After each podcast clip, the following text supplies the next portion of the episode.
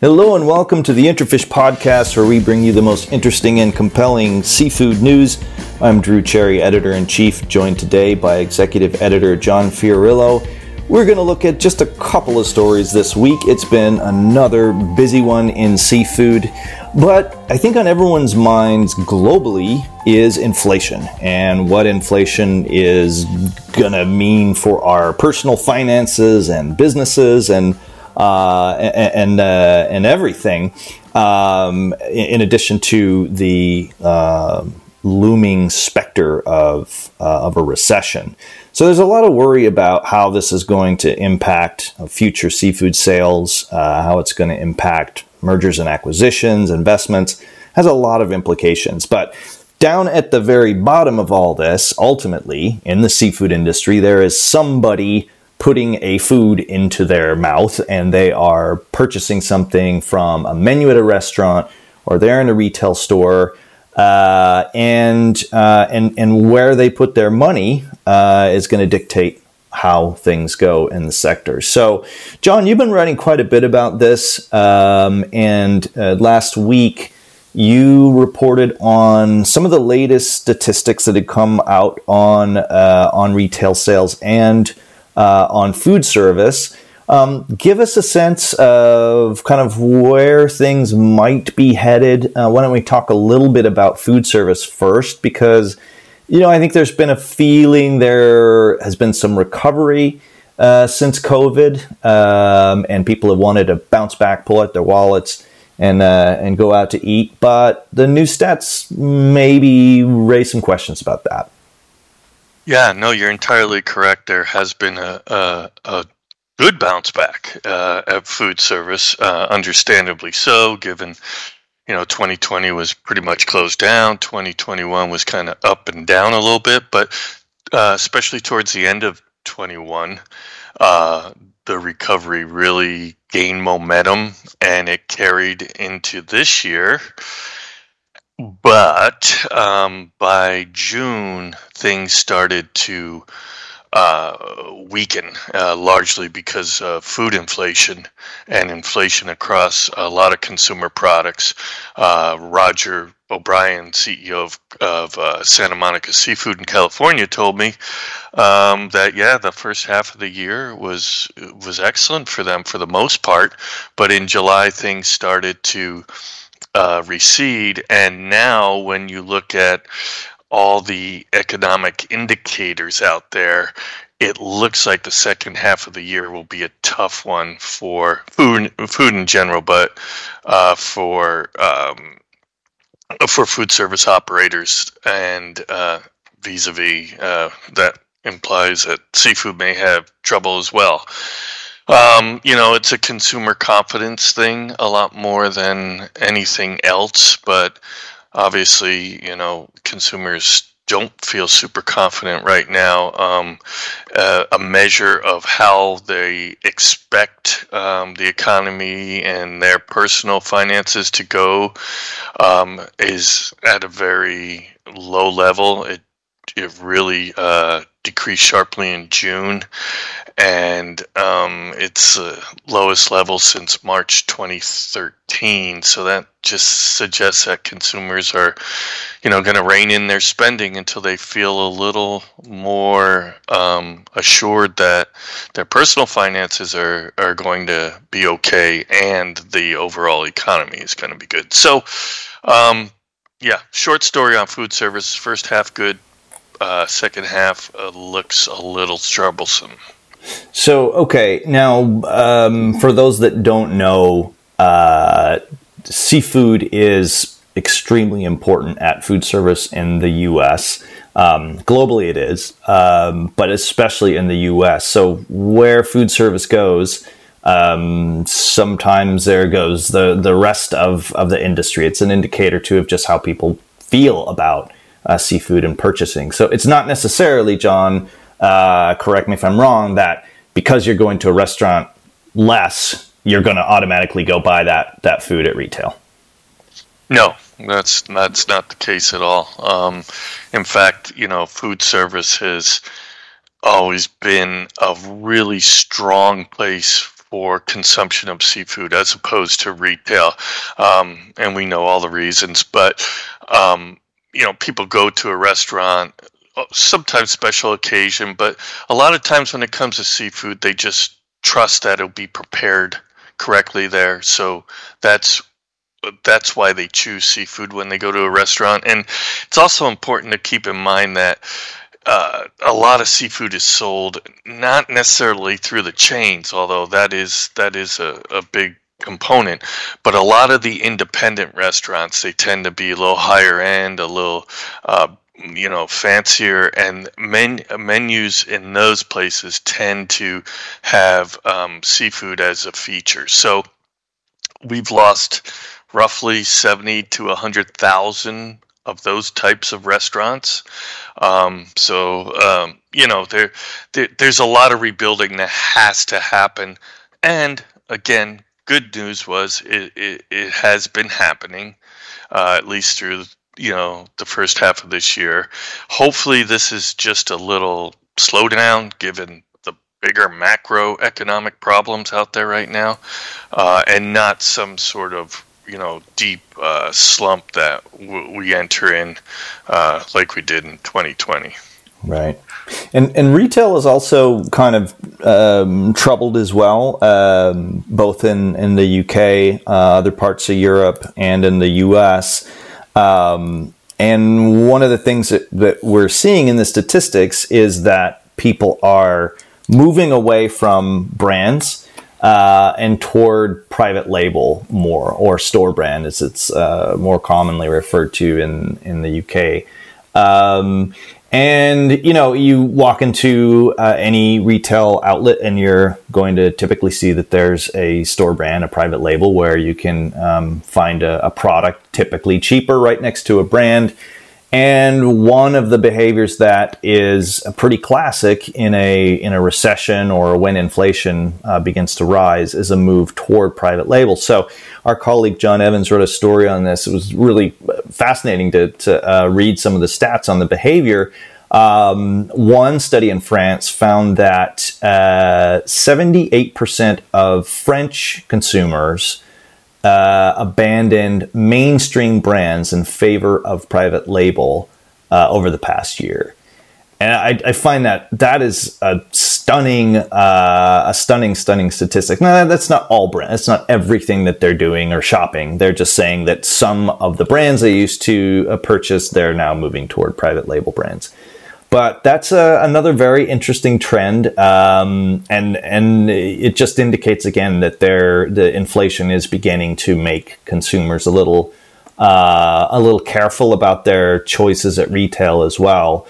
Um, and and John, I mean, what's your take then on the retail side of things from the U.S.? Um, the latest numbers are pretty ugly.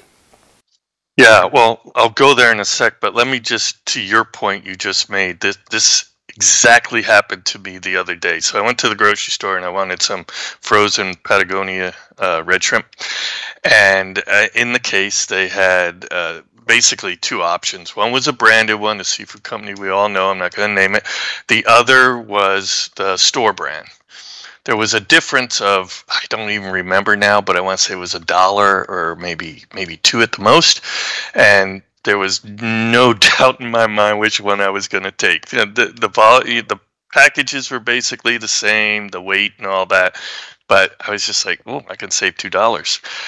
I I don't I don't care about the store brand necessarily. Like it's not oh, I'm going to always take them. But in that particular case, at this particular time when money's getting tighter, it was a no brainer. So I just throw that out there. Now, back to the question in the US.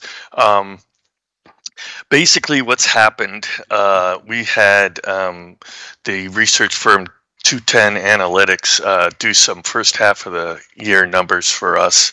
And what you see is uh, seafood sales at retail have basically returned on a volume basis, which to me is the more important measurement. On a volume basis, has re, uh, sales have returned to pre-COVID levels, basically 2019 levels. So we made massive gains over the last uh, year and a half. We've given all those back. Now, on a dollar measure, if you measure by dollars, it's higher. It's you know, significantly higher, but most of that is probably um, the inflationary um, um, number, you know, spike of the numbers. the other thing that is really, and I'm starting to notice it more and more in, where I shop, in the stores I shop, is the variety, because of supply chain problems, uh, inflation, all these factors that we we've been writing about, shipping, blah blah blah. Um, the variety of seafood in the in not only the fresh case but in the frozen areas has really been pared down. The number of SKUs has been pared down. The number of products has been pared down. If you ever want to just see it and for your own eyes, just go look at um, smoked seafood, for example, uh, smoked salmon. I mean, it wasn't that long ago that there were, you know, 20 SKUs of all different brands and da da da. They're down to like where I shop, they're down to like five. Um, and uh, some are store, some are private brands. But so now we're getting this situation where seafood is is being pared down within the stores themselves, less variety, and that that's a little troublesome. We'll see where that goes. Um, uh, but yeah, you know, it, I don't want the seafood category to become shrimp and salmon. Mm, you know, not much besides that, but that is kind of what's happening. Yeah, um, I, I think it's inevitable. That's a that's a topic for another podcast, but I think it's inevitable that we're going to see that more and more. And I, have seen it as well that a, a lot of grocery stores. Uh, I was in uh, in Europe last month, and same. You see a, a much uh, a much smaller variety. Um, even in you know in France, for example, where they're very very proud of their kind of uh, beautiful fresh fish displays, where a part of the culture and a part of the way to draw in consumers has traditionally been to showcase a variety of species, um, to just show your range and kind of show this abundance of the sea, I guess. Um, and at the fresh fish counters I went to, I went to several stores and I I, I saw a very different uh, different presentation than I'd seen in years past, and it was a much uh, more limited variety. There was still more variety than you would see, for example, in the UK or in the United States, um, or or Norway or or you know other other Northern European countries. But um, but still, it was it was markedly uh, more narrow, and so I think that does speak to what you're talking about, John. Is um, not only from a, a price perspective, but also just from a store uh, a store uh, stocking perspective, I think there's limitations now on what people are willing to gamble on a bit at retail. I think people, um, we've seen this certainly in our reporting on the salmon industry, that buyers are much more careful about entering, especially on, on the spot market when they're kind of trading fish regularly.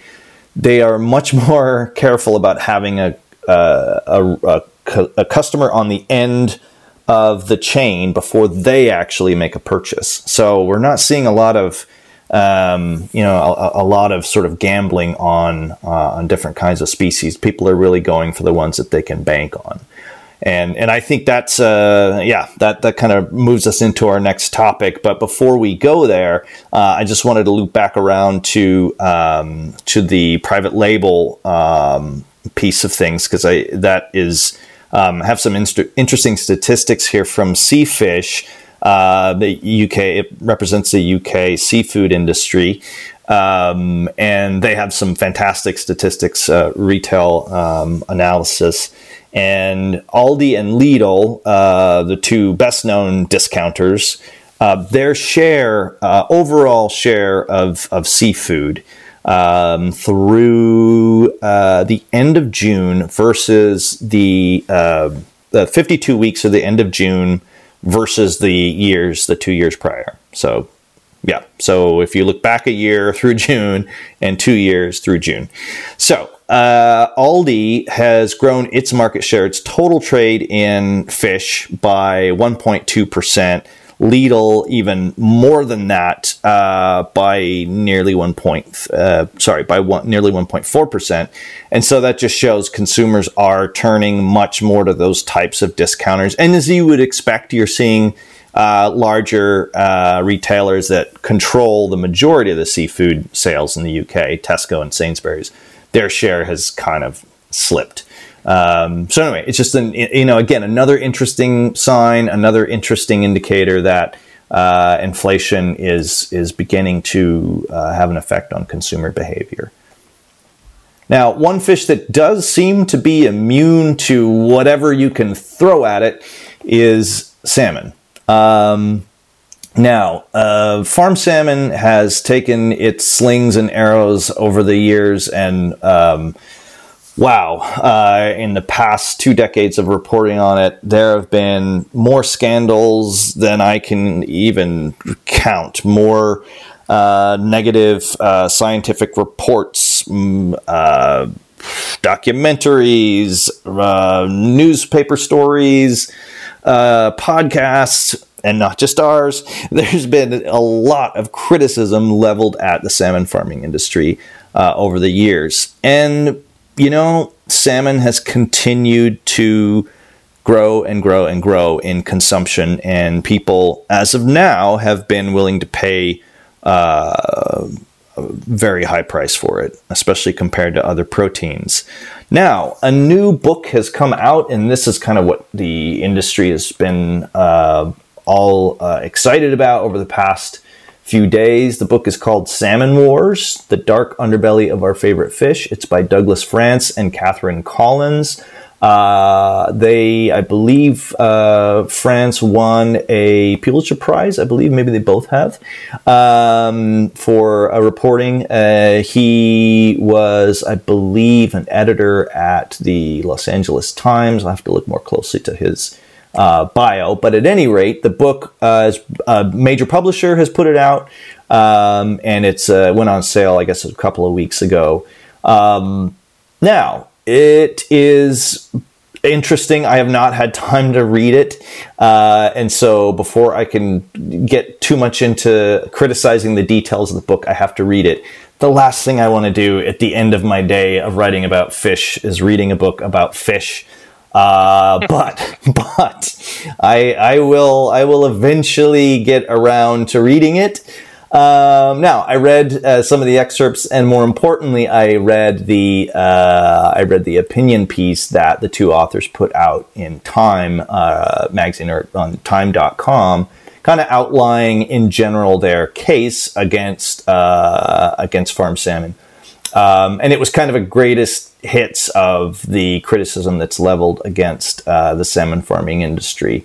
Um, and I guess, you know, John, you and I were talking about whether or not this would have any effect. Um, a couple of years ago, year and a half ago now, the uh, documentary Seaspiracy, uh, I'm sure a lot of our listeners would remember, um, caused a major stir. Um, it was, of course, different, I guess, in the sense that the medium was different. Uh, it was more easy to, to share uh, much more savvy marketing campaign. This is a book.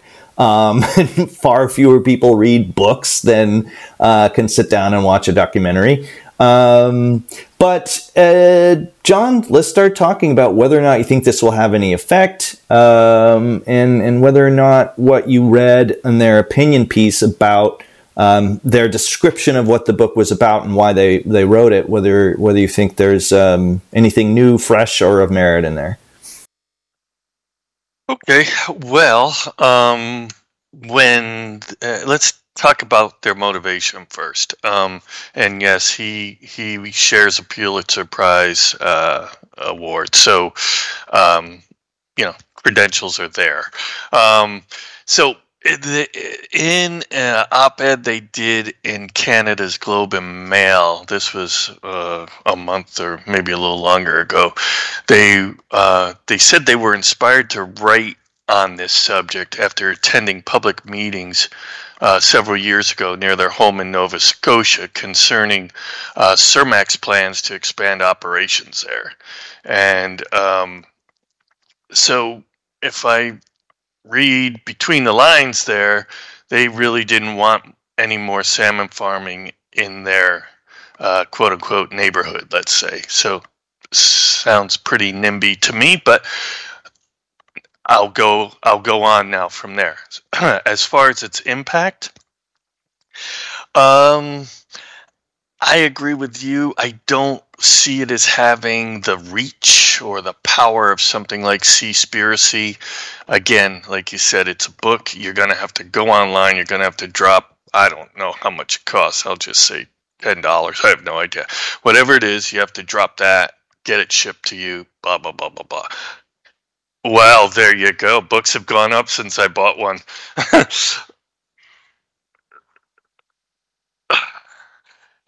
now, uh, with that said, uh, the industry has responded strongly. I think uh, in in a correct manner, and the industry has to be vigilant at all times against stuff like this because um, you wrote something oh, several years ago now uh, when tilapia started getting bashed and uh, on on the internet, and it took a life of its own. Well, tilapia sales crashed in the U.S., and there's a direct correlation.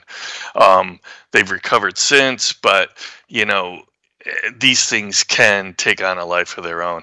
I don't think this will. Um, it doesn't seem like it was done very well or um, brings anything new to the table. And as you mentioned, consumers, you know, salmon has become chicken for consumers. It's it's on their lists. They buy it every week or every other week. Um, it's going to take a lot to rock them out of the boat. I would think, in my opinion. Yeah, I mean, it, it's it, as I said, just in looking at the kind of what some of the assertions are about the industry. Um, there really isn't much uh, new. They, you know, they get in a little bit to the the industry itself, um, which is is kind of interesting. In particular, as you mentioned, Cermaq, um, they, they, highlight Cooke as well, and so they did a lot of a background on the salmon farming industry itself. Nothing I think that's been hasn't been reported out there already. Um, but you know, when you have, and I guess this speaks to to to kind of a larger disappointment that I have in general with uh, with press coverage. Um, and I mean, you know, physician heal thyself. You know, I'm a journalist. This is what we do for a living. Um, but uh, and, and, we make all kinds of mistakes, of course. Um, that's journalism. is uh, is it's not an easy job, uh, and it's not easy to get every single detail correct. However, you do need to do your due diligence. You do need to check your facts. You do need to do the work if you want to have credibility. Um, and when you make mistakes, you need to come out and and, uh, and correct yourself. Um, what is confusing to me is, uh, and especially with somebody uh, or two people that are so clearly talented, you don't you don't work at those publications and win those types of awards if you're not uh, extremely talented and hardworking and a good researcher uh, you know, you just you just don't, or one would think that you don't. But the statistics that are regurgitated here, uh, there, there, many of them have been straight out disproven, uh, or at least they've come into to big, big question. Um, and it, it just is um, it's disappointing to me that I'm more than happy to read critical uh, critical books or see critical films about the seafood industry, we cover it objectively. It's it's an industry that we are, I would argue, harder on than probably most. Um, but when you're throwing uh, out accusations that are or facts that have been disproven or that are extremely um, biased or the sources have a, an axe to grind that's disappointing. There's plenty of, if you do the research, there's plenty of things that you can look at the seafood industry and you can uh, criticize and you can uh, point to ways that it needs to improve and point to uh, point to problems and challenges. But it's lazy to me to pull out some of these statistics that have been already disproven, and that, that to me is a disappointment. And I, I just see that regularly in the coverage of the seafood industry. Again, there is plenty to criticize in the seafood industry, in the fishing and aquaculture industry. There's a lot. But if you're going to do it uh, and you're going to take the time to write a book about it, do some fact checking. Make sure that you're actually going in and reading about these industries more carefully. So that's number one. Uh, that's the, the issue that I that I took with uh, with the op-ed that they wrote about it uh, and the excerpts that I read. Um, now, as to whether or not it will have an impact on uh, on sales or consumption, um, uh, I agree with you, John, that the answer is absolutely not. Um, you know, why is it different than tilapia? Why is it different than maybe some other uh, food scares? Uh, I think there was one blurb that compared it to the McDonald's um, expose, uh, Fast Food Nation, um, which, uh, I, well, again, I'm going to have to read it, but I can tell just already from what I have read, the writing is is not as compelling as Schlosser's Fast Food Nation, and it's not going to be near enough to uncover uh, that there was in that book, but. Um, but I think that um, I think that it's it's uh, it's going to be very difficult for any single uh, book uh, or even any single documentary to really knock salmon off its perch any more than you could knock uh, chicken or beef off their perches with one single book. And I don't really know that this would even lead to any change necessarily um, because I don't. Again, I don't see uh, anything in in their uh, description of what they're trying to do. Um, I don't see any sort of solution that they're offering beyond "don't eat farm salmon," um, which you know I just don't think people are going to stop doing that.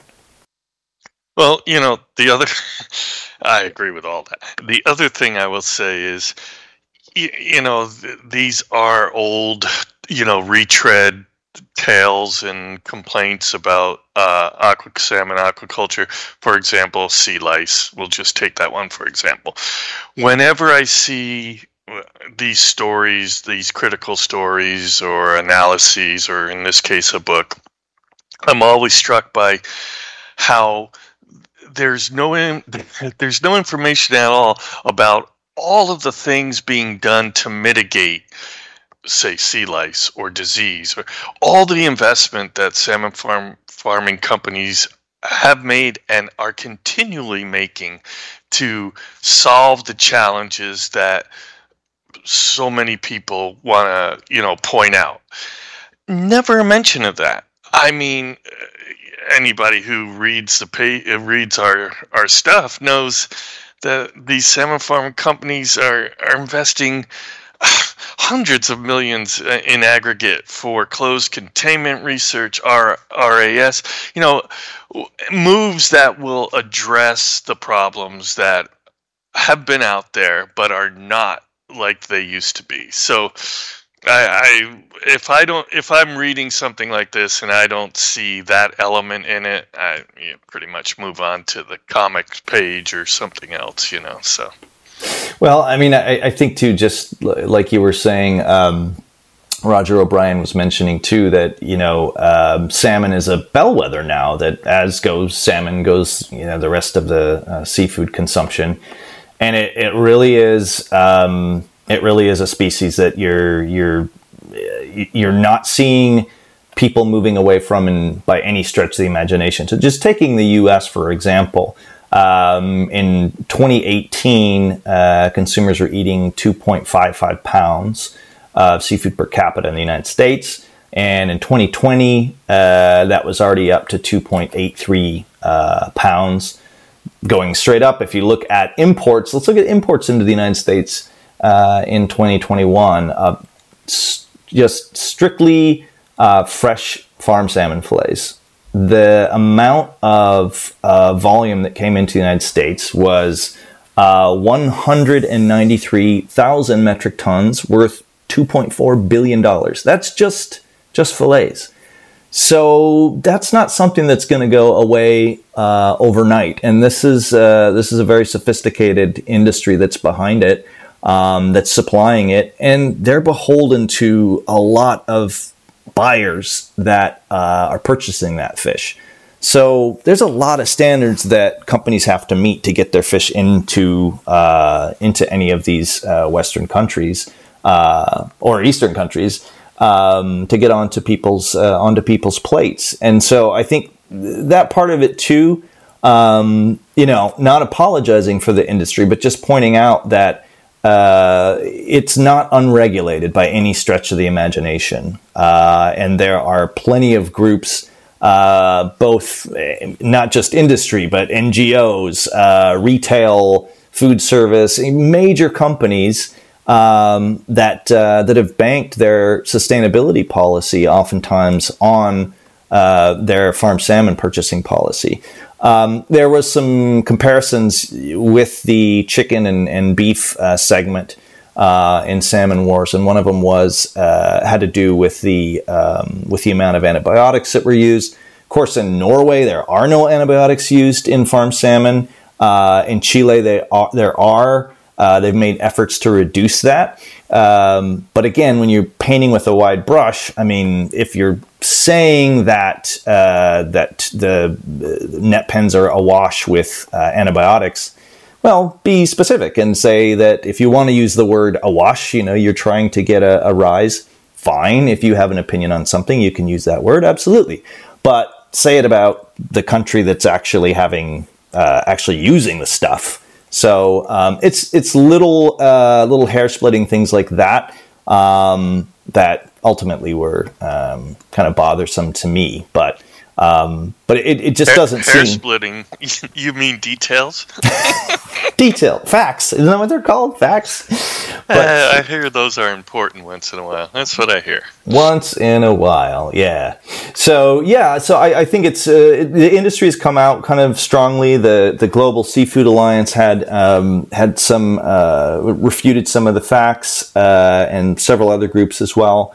Um, we thought it was interesting. We wrote a, a note about the uh, about the book uh, being published, um, and let the industry know kind of what its uh, what the angle was of the book.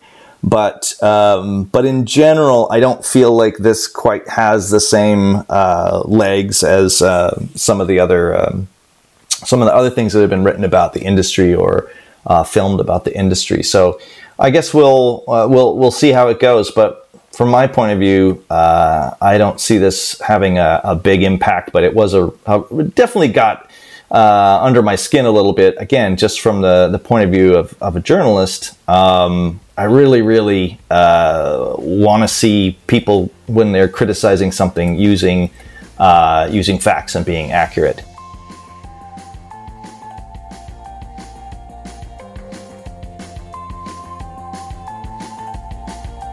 That's it for this episode. We will look forward to chatting with you next time. Uh, remember, you can find us on intrafish.com. Uh, you can sign up for our newsletters there. Uh, our coverage is uh, on the site 24 7. You can also download our app and read our news there and get push alerts so that when we uh, report on anything of interest to you, a topic that you want to follow, you can get an alert on it. So if you want to track farm salmon, uh, if you want to track disease, if you want to track sea lice, you can get an alert for that. So if you really do want to know what's happening with sea lice and the impact that it's having on salmon farming, by all means, go onto our site, get a sea lice alert. All right, folks, we'll talk to you next time.